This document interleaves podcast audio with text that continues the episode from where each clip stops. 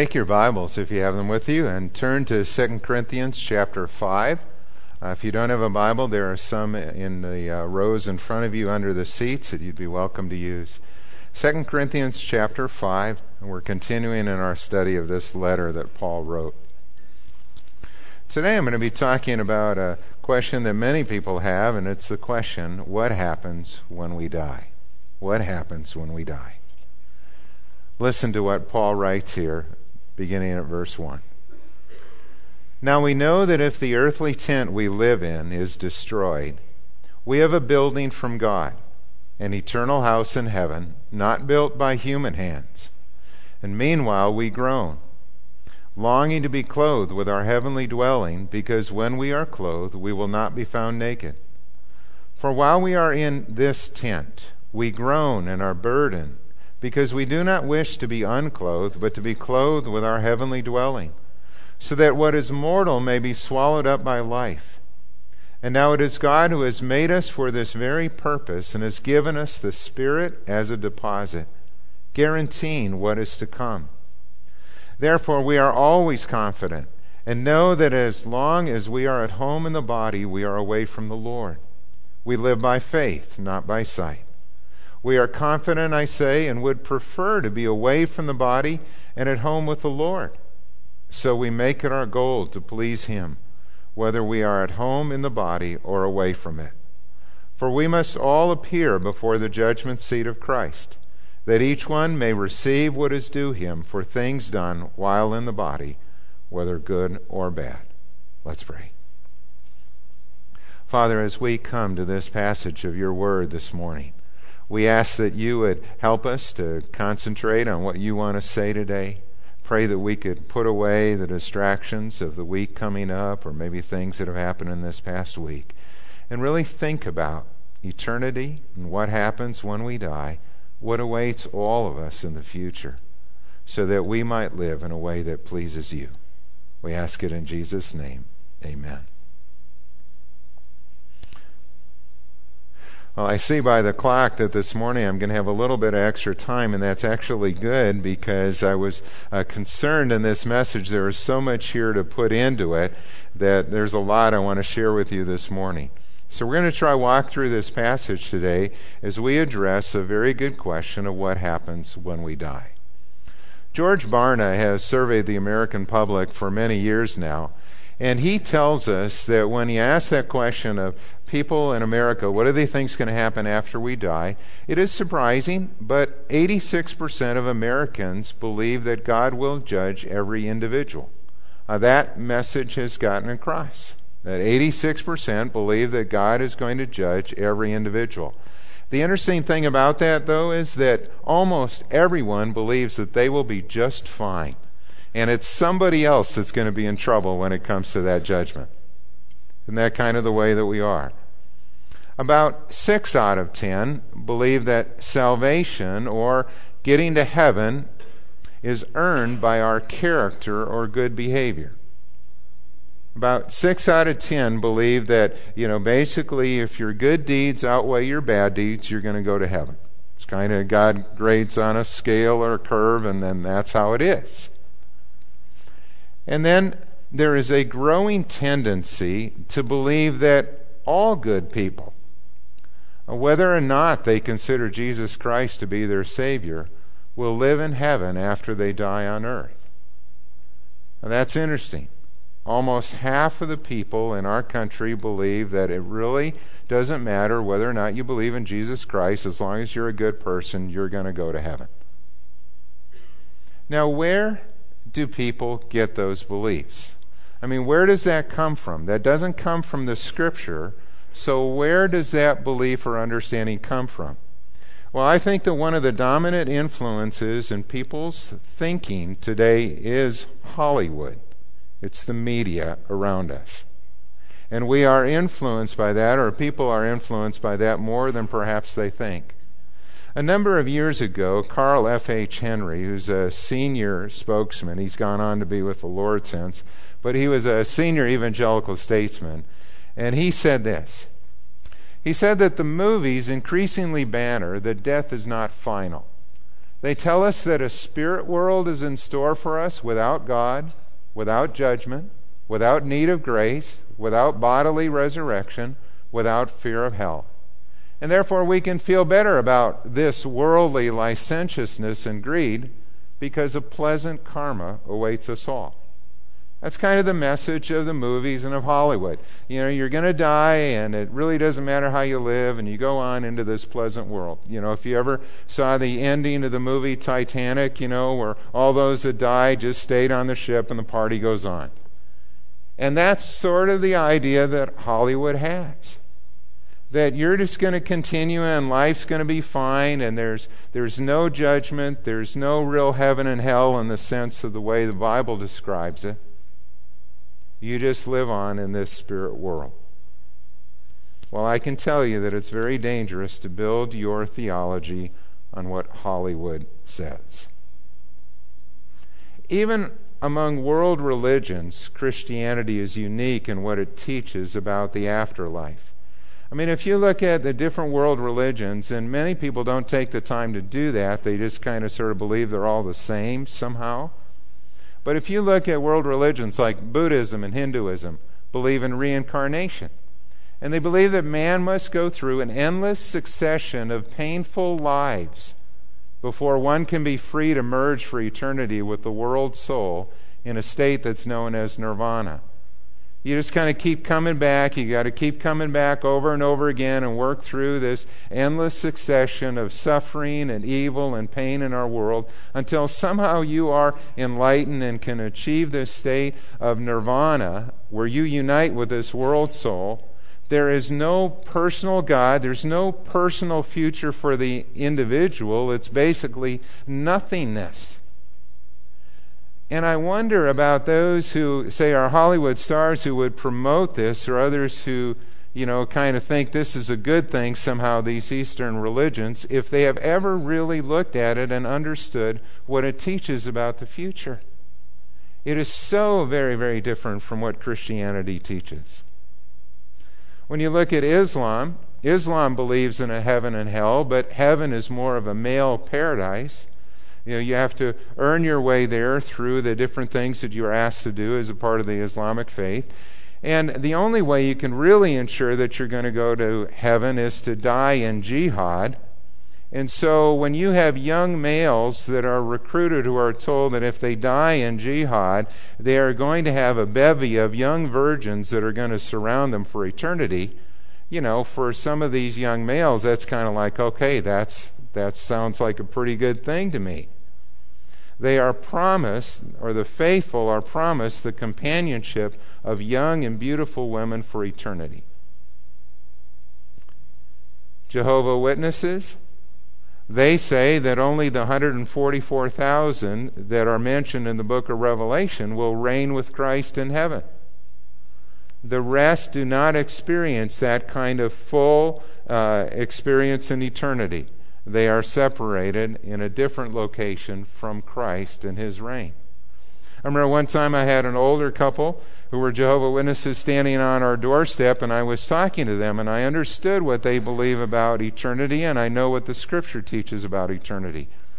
And I asked them if they thought they were going to be in that 144,000, and, and they said, We don't know. Nobody knows. Well, what do you think your future is going to be like? You know, and I'm talking about that. And then I said, Can I share with you what I believe from the scriptures? And I talked about being able to be confident that when we die, we will go into the very presence of the Lord. We will see Jesus, and we will be with him for all of eternity, and explain what the scripture teaches. And there was this look of sadness on their face because, I mean, their future is just uncertain.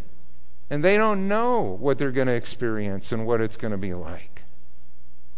The Bible teaches very differently that we can know what awaits us.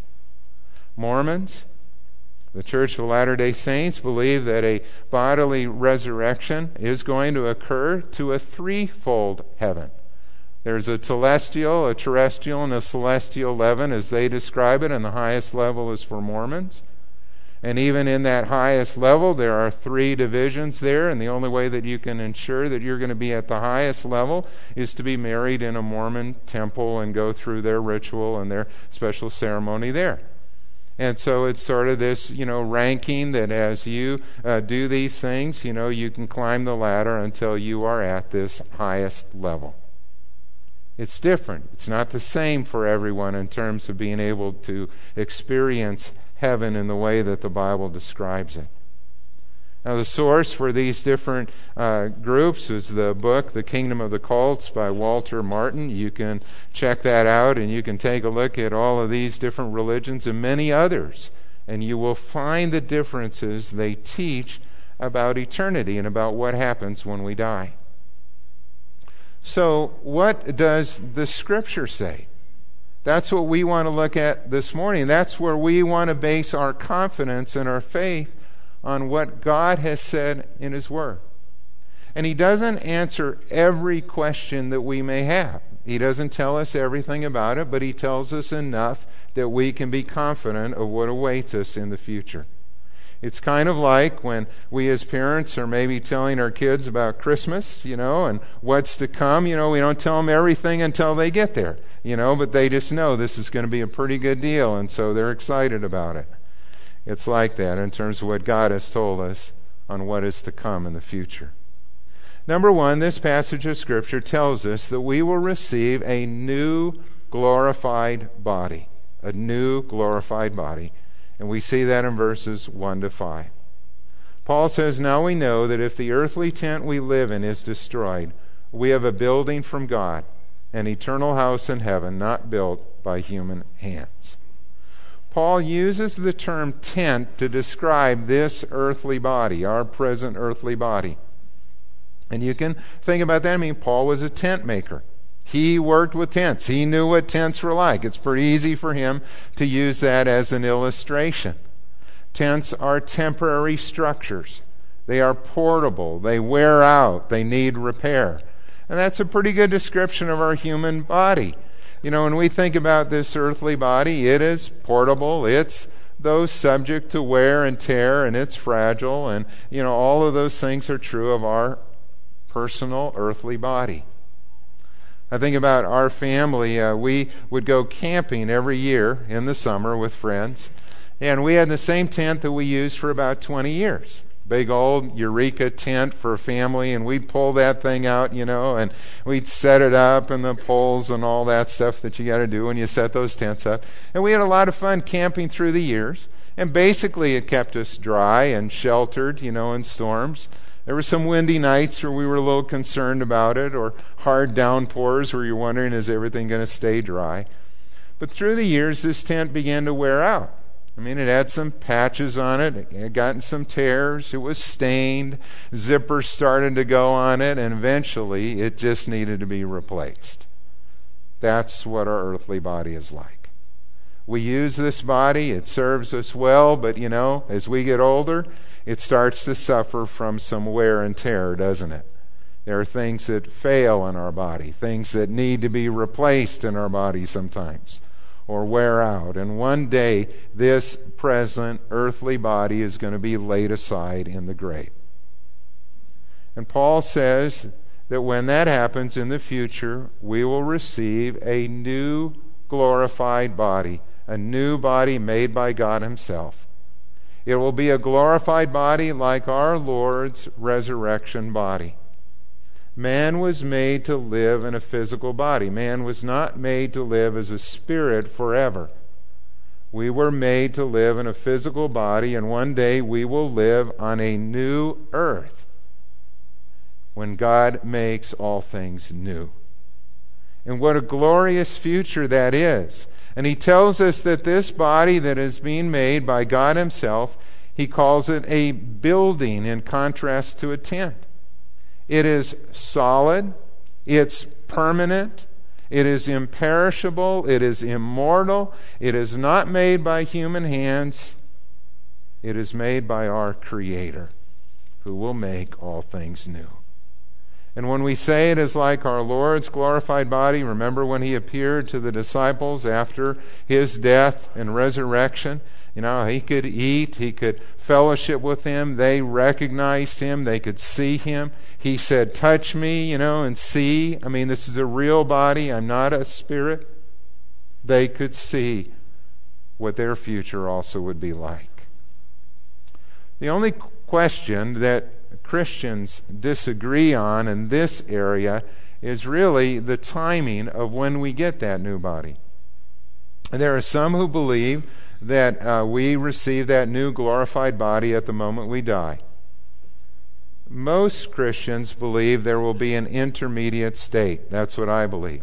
Where when we die, our soul goes to heaven, but we await the final resurrection, which is still to come in the future that we will receive our new glorified body at that same time with other believers, according to 1 Corinthians 15 51 to 54 and 1 Thessalonians 4 13 to 18.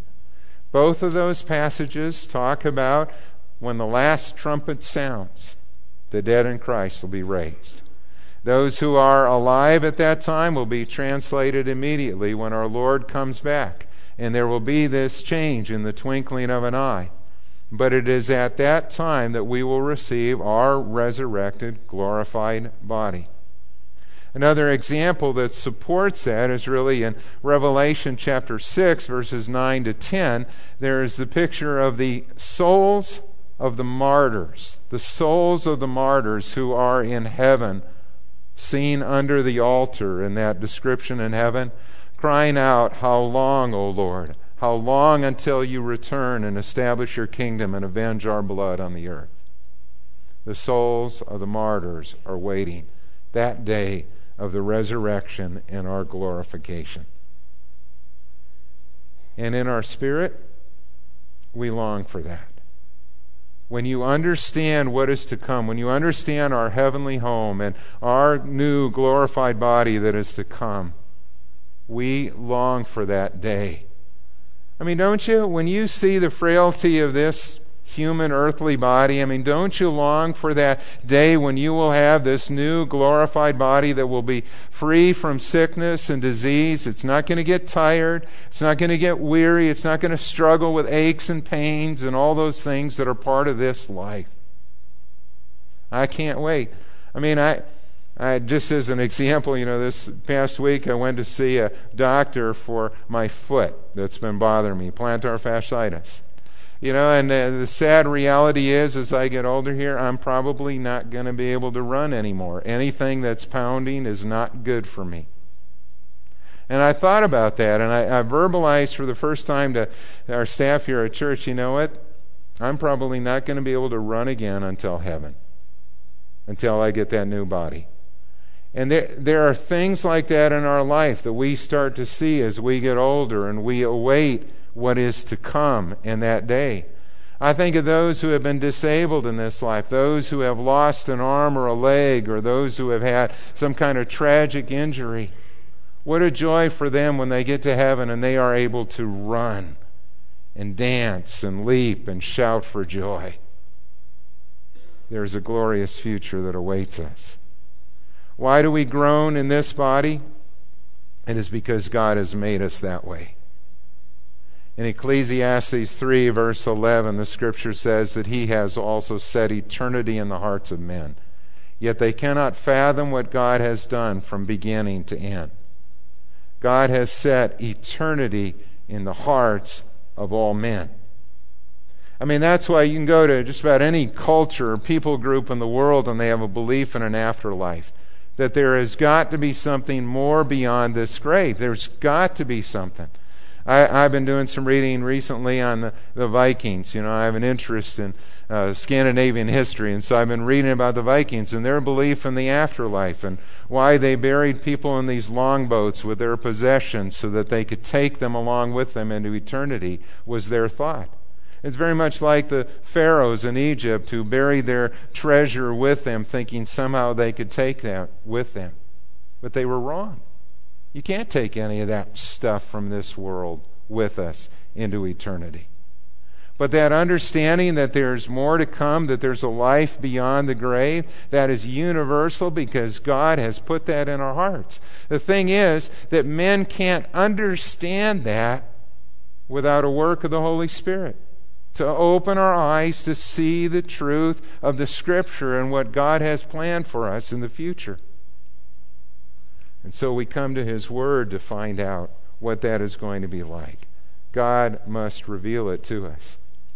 The other reason we long for it is because God has given us the Holy Spirit as a pledge or a down payment on what is to come. The word there in Greek is arrabon. It's a very interesting word, you know, this idea of pledge or down payment. It's like we think of a down payment means, you know, you're, you're stating claim and you're going to finish the payment. You're going to buy the house, you put the down payment down, you intend to pay the whole thing, and it's yours. In modern Greek, this word arrabon now means engagement ring. Kind of the same idea. You give an engagement ring because you are making a promise of your love and you are going to be married, and that is going to happen in the future, and you have a date set for your wedding. What God has said is that He has given us. God has given us His word, His down payment, His promise that these things are true and they are coming. And that down payment is the Holy Spirit who lives in every believer. It is that Holy Spirit who is the one who is renewing us, that inner renewal we talked about last Sunday. It's the Holy Spirit who is perfecting us and at work on the inside to change us. And what's happening here is you have this process of that inner renewal that takes place in this life for the believer, where we grow to be more and more like Christ. And what is going to happen in the future is that one day this glorification of us as a believer and the receiving of our new heavenly body will come together. And we will be perfect on the inside and the outside, free from sin, made in the image of God our Creator. Adam's original image restored. What a glorious day awaits us you can understand why Paul would write about these things as an encouragement to the believers in Corinth. The Holy Spirit is the foretaste of heaven, and He is at work continually, reminding us, encouraging us, teaching us about these things. So, what happens in between when we die? Well, as I said, we go immediately and consciously into the presence of our Lord. When a believer dies, their spirit leaves the body, goes immediately, consciously into the presence of our Lord, awaiting the resurrection of the body. We see that in verses 6 to 8 here when Paul says, he describes kind of these two options for the believer. He says, Therefore, we are always confident and know that as long as we are at home in the body, we are away from the Lord. And we live by faith, not by sight. We are confident, I say, and would prefer to be away from the body and at home with the Lord. So here Paul describes two options for the believer. Either we are at home in the body on earth, or we are present with the Lord in heaven.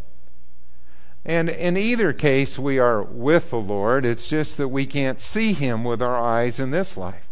I mean, He has promised when we ask Christ to be our Savior and Lord, He's promised He will never leave us nor forsake us. He comes to live within us, gives us His Holy Spirit. We have this fellowship with Him. But in this life, we walk by faith, not by sight. We trust Him. We believe Him. We sense Him at work in us. We feel the conviction of His Word. We see the truth of it. So we have a real experience with a real living Christ. But one day that's going to change.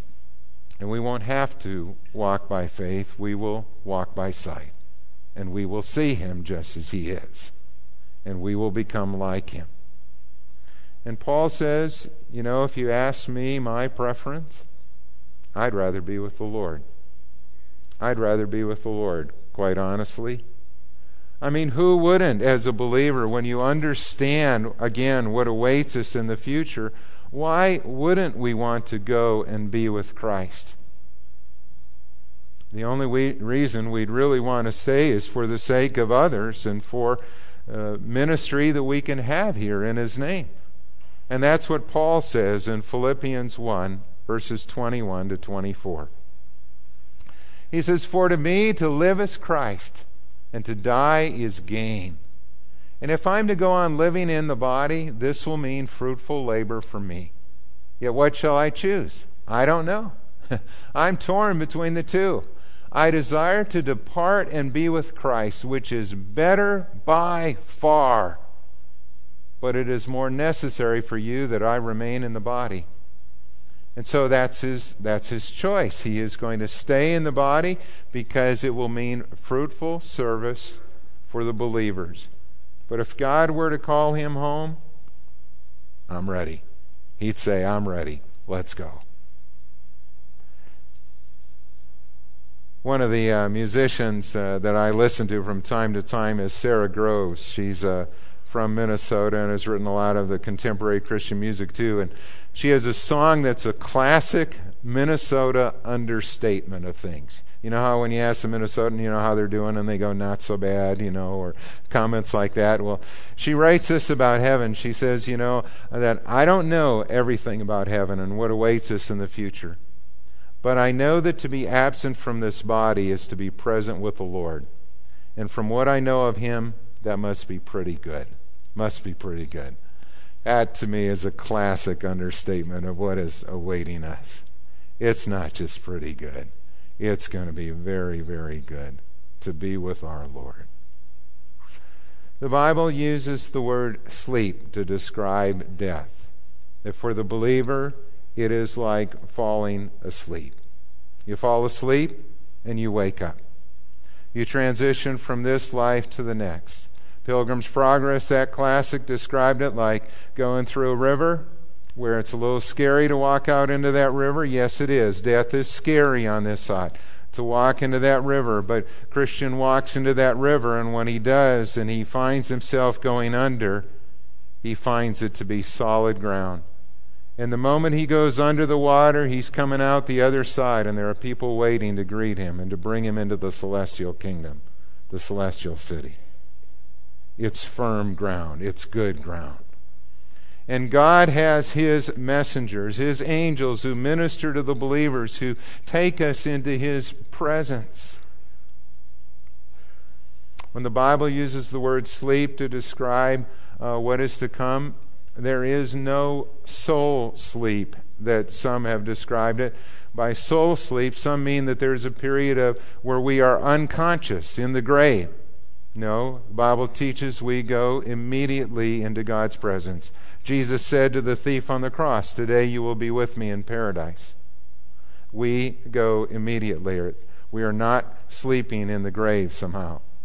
There is also no limbo or purgatory those things are not found in Scripture. Now, I know the Catholic Church has taught those, but that's more of tradition than it is Scripture. There's no second chance for the believer or the unbeliever in terms of, you know, can we make some things up or have a do over here? No, there's not. Sadly, when an unbeliever dies, their souls go immediately to eternal punishment. They go immediately to eternal punishment. There is a great gulf that separates the two, and you can't go from one to the other. So Jesus taught in the parable about the rich man and Lazarus. The Bible also does not teach annihilation of unbelievers. Some have thought and speculated or thought maybe that's a more merciful way to look at this, or maybe that's a better way to look at this that the souls of unbelievers are annihilated they cease to exist. But the Bible doesn't teach that. Jesus talked about that day when he will sit as Lord and as judge, and he will sh- separate the sheep from the goats.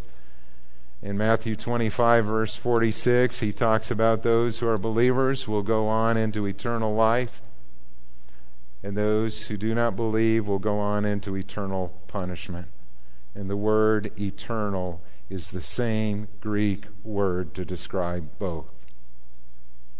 It's a horrible, horrible future to think about for those who do not know Christ. But the Bible teaches that our sin against God is so great that apart from Christ's death on the cross, there is no payment that can be made that is sufficient to cover our sins. Only Christ's death on the cross can pay the penalty for what we have done. And the Bible says that it is appointed for men to die once, and after that comes the judgment. There's no reincarnation. There's no second chance. There's no other opportunity again to make this up or do things over. That's why what we do in this life is so very, very important. And it's why we as Christians are doing our very best to bring the gospel to those who have never heard, or to take it to the ends of the earth so that all men have the opportunity to hear and come to know Christ as their Savior and Lord. Thirdly, what happens when we die? In the future, we will stand before the Lord to give an account for our life. This is the Bema the judgment seat of Christ. And we see Paul write about this in verses 9 and 10 when he said, So we make it our goal to please him, whether we are at home in the body or away from it, for we must all appear before the judgment seat of Christ, that each one may receive what is due him for the things done while in the body, whether good or bad. The Bema the judgment seat of Christ. The word bema is just the Greek word. It means judgment seat, and that's why we uh, call it that. But it is so significant, this future day that is coming when we, all of us, will give an account for our life individually before the Lord. There's going to be nobody else standing there with you. It is you and it's Christ. And we saw a very powerful, dramatic portrayal of that just a few weeks ago when we had Charlie Schaller here to give a dramatic presentation of the Bema. If you have not seen that, borrow a CD from someone, a DVD, or order it or get it because it is well worth watching. I think we've had about a hundred of those DVDs sold in the last few weeks um, because it was so significant in your life and in mine. In Paul's day, everyone knew what a Bema seat looked like. You can actually go on the web if you want. You can type in Bema Seat, Corinth. Bema Seat at Corinth, and you can see the archaeological ruins of a Bema Seat. It was a raised platform where the judge would sit and the accused would be brought before him in this courtyard standing below, and the judge was there and you were standing below. It was intimidating, meant to be intimidating. Jesus Christ stood before the Bema seat of Pontius Pilate when Pilate gave the verdict that he was to be sentenced to death. He was to be crucified.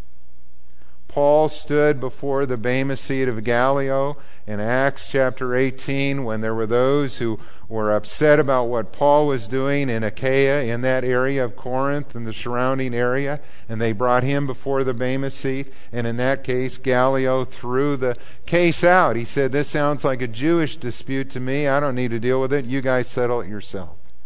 And he let Paul go. But people knew what a Bema seat was and they knew how serious it was to take this. And the Bible says that all will stand before the judgment seat of Christ. All of us. For the believer, it is not a judgment for salvation, but for reward and commendation. When we trust Christ, His blood covers our sins, and that is paid for. Romans 8 1 says, There is therefore now no con- condemnation for those who are in Christ Jesus. Our guilt, our sins have been atoned for, that payment has been made. But there is still this review of our life and our deeds, our actions. And it is before this one who is the perfect judge, who has all knowledge, full knowledge of everything that's happened in our life. There's no speculation, there's no hearing of other witnesses, there's no guessing about this at all. Hebrews 4:13 says that nothing in all creation is hidden from God's sight. Everything is uncovered and laid bare before the eyes of him to whom we must give an account. You know, I, th- I think about what will that day be like to stand before Jesus and to have his eyes look at us. That penetrating gaze. I remember as a little kid, you know, if I did something that was wrong and my mom or my dad would call me in, you know, I had done something, I knew I was guilty and I'm standing there and they're about this much taller than me, you know, and I'm looking at them and I don't want to look them in the eye. I mean, I just somehow, uh, especially with my mom, I felt like she just knew exactly what I was thinking, and I kind of wanted to avoid eye contact and that because I was guilty, and I'd be punished for something when I misbehaved. I can't imagine. It's going to be like to stand before Jesus and have him see and understand everything. I like the way Michael Card describes it in his music, though, to say how wonderful it will be to look into our judge's face and see a Savior there. To see this one who loves us and gave his life for us. He's our judge but he is also our Savior. And 1 Corinthians 3 describes what's going to happen on that day when God will test the quality of each man's work. 1 Corinthians 3, if we had more time, we'd go there and pick that apart too and look at it, but that'll have to be another message. But basically, in 1 Corinthians 3, Paul says that each man has the opportunity to build upon the foundation of Jesus Christ. And what we build with will either be like wood, hay, and stubble, and He'll put a match to it. And if it's not been done for Christ or in a way that honors Him, He's going to put a match to it and it's going to be burned. If what we build with has been done as unto the Lord and we have used our gifts and our time in a way to serve Him, it's going to be like building with gold and silver and precious stones. And it will last. And the fire of that judgment will reveal the quality of each man's work we build on the foundation of Jesus Christ. There's no merit here. We're not trying to earn our salvation. This isn't about salvation. This is about how we have lived as believers and what we have done. This is about stewardship. Charlie Schaller made that clear in that drama, I thought, very well in terms of how it was portrayed. We were given a certain amount of time, a certain amount of life on this earth. We had opportunities to study and learn and hear the scriptures. We had opportunities to serve in a church. We were given vast amounts of wealth. When you think of America, I mean, we're in the top 1% of all the people who have ever lived in all of history in terms of the wealth that we have. What are we going to do with that? What do we do with that? And how do we use it? We can take earthly mammon and turn that into eternal reward if we will use those gifts in light of eternity. Everything that we do, everything that we do is an opportunity to serve the Lord and to give Him honor and glory. The way we live in terms of our homes, our marriage, our family, raise our children, do our work, be faithful, be honest. All those things count, they make a difference in our world. Just humbly living for Christ and being a witness for Him. But we are to use those opportunities then to think about how can we advance the cause of the gospel? How can we support missionaries? How can we be a part of the work of the church to make a difference in our community so that more and more people might come to know Christ? In the future, we will stand before Jesus and give an account for all of those things. And sometimes people ask, well, if salvation is by grace, why is this a judgment of works? Why is he looking at our deeds, what we have done? That's because it is impossible to separate trusting God from obeying God. Jesus said in John 14:21 that whoever has my commands and obeys them, he's the one who loves me. It's not the person who says, I love God, and then goes out and lives differently. It's not the person who says, Well, you know, I go to church, isn't that enough? You know, just putting in my time and then live like you want. It's not the person who says, Okay, I heard this, and then, but my money's mine to do whatever I want to do with. No, it's the person who hears God's word and obeys them. That's the one who loves him. You can't separate trusting God from obeying God. In fact, if you think about it, every time we disobey God, it's really because we don't trust Him. I mean, we disobey God, you know, in areas of our life because we just flat out don't trust Him. We think we know a better way to do this, or we, we understand this better, or there's a reason like we can't give because, uh, you know, we don't trust that God can provide for us. There's a reason we don't use our, our time in the way that He wants us to use our time because we think this is going to be more fun or better serving us. And we don't understand the blessing, the joy, the reward that comes from walking with God and giving Him our all. When we do take those steps of faith and we see God work and answer prayer, we see the joy of helping another come to know Christ, or we see the joy of service and the fruit that comes from that, man, it is great. And there's a taste of that that comes, that warms our heart, that encourages us to continue to do it more. Obedience is the proof of our faith. And if there's no fruit, how can there be a genuine faith? How can there be a genuine faith? One day, God's work in us will be revealed for all the world to see. And oh, the joy it will be if on that day Jesus will come to you and come to me and say, Well done, good and faithful servant. And so Paul writes in verse 9 that we make it our goal to please him in everything. We make it our goal to please him in everything. My question to you this morning is what will you do in response to this scripture? What will you do? Is there anything you need to change? Is there anything that you need to kind of work at more as a result of understanding that there is a day coming when you will stand before our Lord to give an account?